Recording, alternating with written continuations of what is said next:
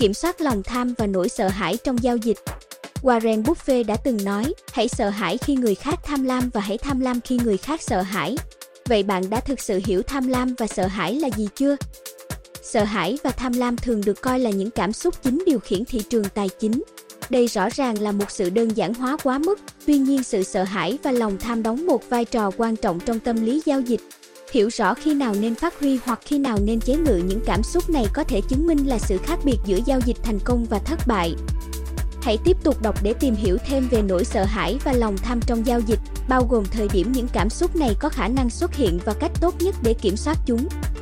Sự thật về sợ hãi và tham lam khi giao dịch sự sợ hãi và tham lam có thể được biểu hiện ở nhiều nhà giao dịch và có thể gây thiệt hại khá lớn nếu không được quản lý đúng cách. Nỗi sợ hãi thường xảy ra trước khi bạn vào một lệnh hoặc khi muốn chốt lời non. Mặt khác, lòng tham sẽ được bộc lộ khi các nhà giao dịch nâng khối lượng giao dịch hoặc sử dụng đòn bẩy quá mức với mục đích kiếm lời nhanh nhất có thể.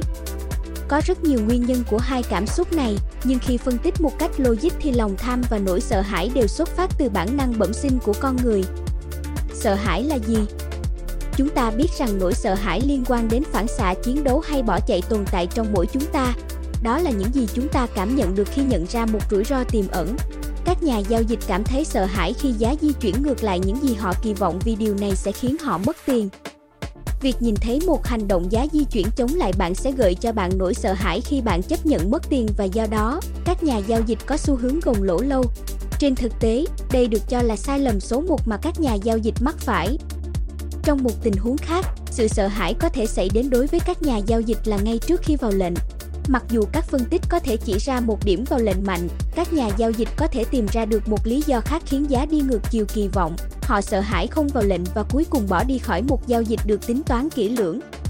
Nỗi sợ hãi thường xuất hiện khi thị trường sụp đổ và các nhà giao dịch không muốn mua bắt đáy. Trong trường hợp này, các nhà giao dịch thường quyết định không tham gia giao dịch vì sợ rằng thị trường sẽ giảm sâu hơn, khi đó, có thể họ sẽ bỏ lỡ một đợt tăng giá mạnh. Tham lam là gì? Lòng tham rất khác với nỗi sợ hãi nhưng có thể dễ dàng khiến các nhà giao dịch gặp nhiều khó khăn nếu không được quản lý hợp lý. Nó có xu hướng phát sinh khi một nhà giao dịch quyết định tối ưu hóa chiến thắng bằng cách nâng khối lượng cho một lệnh giao dịch, với hy vọng rằng thị trường sẽ diễn biến theo hướng có lợi cho nhà giao dịch. Lòng tham cũng có thể xuất hiện khi các nhà giao dịch trải qua một giao dịch thua lỗ và quyết định trả thù, với hy vọng rằng việc dồn nhiều tiền hơn vào một vị thế sẽ khiến bạn gỡ lỗ nhanh hơn. Theo quan điểm quản lý rủi ro, điều này rất rủi ro nếu thị trường tiếp tục đi ngược lại với kỳ vọng của nhà giao dịch và có thể nhanh chóng khiến nhà giao dịch bị cô ma dần, thậm chí là cháy tài khoản. Lòng tham đã xuất hiện nhiều lần trên thị trường tài chính. Một lần như vậy là trong thời kỳ bong bóng.com, nơi các cá nhân mua ngày càng nhiều cổ phiếu Internet và thổi phồng giá trị của chúng lên rất nhiều trước khi chúng sụp đổ. Một ví dụ gần đây hơn là Bitcoin trong năm 2017, các nhà đầu tư đổ xô vào tiền điện tử vì nghĩ rằng nó chỉ có thể tăng giá mạnh mẽ trước khi quả bong bóng Bitcoin này vỡ tung. Làm thế nào để quản lý sự tham lam và sợ hãi để trở thành một nhà giao dịch thành công? Có một số cách để kiểm soát cảm xúc của bạn và đảm bảo rằng nỗi sợ hãi và lòng tham không ảnh hưởng đến quyết định giao dịch hoặc sự thành công của bạn. Có kế hoạch giao dịch các nhà giao dịch nên có sẵn một kế hoạch giao dịch để tránh bất kỳ cảm xúc tiêu cực nào làm hỏng kế hoạch của bạn. Khi bạn để cảm xúc xen lẫn vào giao dịch, bạn có thể tăng đòn bẩy quá mức, gỡ bỏ stop loss khi bạn đang có trạng thái thua lỗ, tăng gấp đôi khối lượng để trả thù một giao dịch thua lỗ. Giảm khối lượng giao dịch một trong những cách dễ nhất để giảm tác động cảm xúc của các giao dịch là giảm khối lượng giao dịch của bạn, James Stanley, nhà chiến lược tiền tệ DFX. Đây là một trong những lời khuyên được đưa ra trong một bài viết khác của chúng tôi tập trung vào việc quản lý cảm xúc của giao dịch.